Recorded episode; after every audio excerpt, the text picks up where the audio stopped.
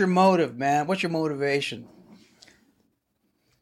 Well, I think it first started with that I like I was just well, like I said, I was just inspired by the conversation. So I felt like if you follow the interest, then there's something there. Okay, but then obviously, in order for it to have legs, yeah, I do have other other dreams with it. It'd be amazing if it was self sustaining. If I could make enough in advertising that um, I could then like have my own studio, like separate Wow. downtown somewhere. Like Yeah. ideally, I I would rent from like Claude, something like that. Like he's got a building. I don't know what's happening with it, but that's Who's that? Claude Coleman. He plays. He's the drummer for Ween. Okay. Um, but he he built a practice studio down pretty much downtown. Oh, is that the new Sprax it's the Studios? sound space at Rabbits. Yeah. Oh, okay. Can you pull that mic a little closer to you? Yeah. But um, so then that would be my ideal because it's central, and so so enough to like that that would be my job as well. So like if it's like a certain amount of income, like it doesn't need to be extravagant, but if I can just do it, and if it leaves enough time that I can also play music, that was the other thing. Like all these ideas started coming to me.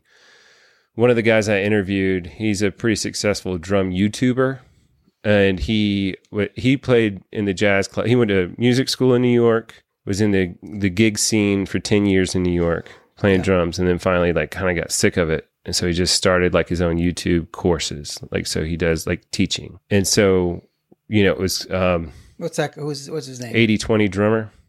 His name's Nate Smith, but it's Yeah, always Nate confused. Smith, yeah. it's always confused with Nate Smith of Kinfolk, who's Oh. like the monster pocket Yeah, yeah, drummer. Yeah, uh, 80 20. I've heard that term though. yeah, I was, I, I've got an interview with him.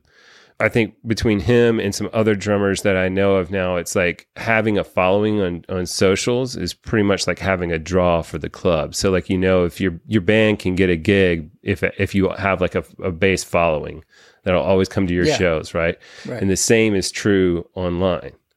So I was like, well, part of this is like while I'm building up my chops again, if I can like develop a community of drummers that's like networking and then also a following, then that'll make it more marketable to get the gigs and just, you know, for all that. So I was like, so this can all like be, and it also, I can't remember the Japanese term for it, but you know, it's like when your expertise meets your passion, meets Yeah, all yeah, these yeah, things. And so it was just kind of coming together. And every one thing I've also found too, working from the pathology side in mental health, when people have problems versus like talking to artists, it's just the openness.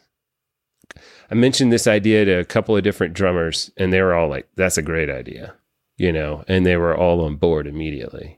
Not all of them, but like several, enough at the beginning where I felt like, okay, there's something here. Who would not be on board with this? Some of the guys that have been trying to capture, like they're in for it, but also it's hard to, you know, But- if they if they're not as much, if they're not as web savvy, or they don't really understand what a podcast is about, and they're not bought in on it, then yeah, they're like it's more time, but you Yeah. know, it's just I think it really comes down to scheduling. I think it's a great idea. Cool. And Well, you, you you. can even take this on the road if you needed to. Yeah, and I have. Yeah. You know, I have taken it to different places.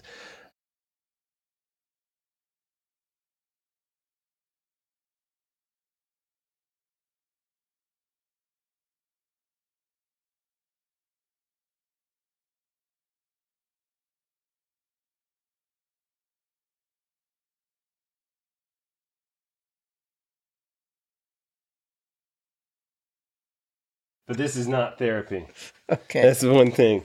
Good. Yeah, it's not therapy. And like that's another thing that I tell folks too is like obviously I I have that perspective. Yeah. And so and I'm used to having deeper conversations and people like being open and willing to do that. Like that's part of why they come to see me before, right? In the past. Yeah. But now I'm not interested in like having some big reveal of some like un, untouched on trauma for folks. Like that's not I'm not here to expose that side of things. Like I'm here like this has to be beneficial for both of us, right? And so like my guests have complete veto. Okay. Like even if you want to throw out the whole talk, I will. I don't want to, but I will. And absolutely if there's like a subject that we touched on that you want to take out, it's easy to believe. okay. And I think ultimately that's helpful for other people. I've been getting a lot of uh, response from people. Like it's kind of amazing just being on the internet, like all over the world, that are like, "This is helpful," because they've got. And I'm not like a drum teacher, but I've also I've talked to drum teachers that are not really drummers either, but they're effective drum teachers. Really? Yeah, like my daughter's teacher, he uh, has kind of gone through the program. One of his dreams was to be a band director, right? So he's like learned a bunch of instruments. Guitar is his primary Right. instrument, Right. but he's an effective rhythm teacher. Yeah. He gets the basic techniques down for drums. So, like for a five to seven year old, great. And he sticks with kids, you know.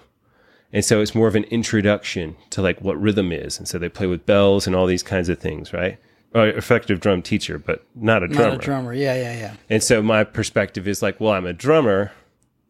I've never really taught, but I have taught in the medical realm of things, right? Right. So it's like You know there's a about te- perspective there. There's a teacher's perspective. Because at the end of the day, too, like what it comes down to so often is just persistence.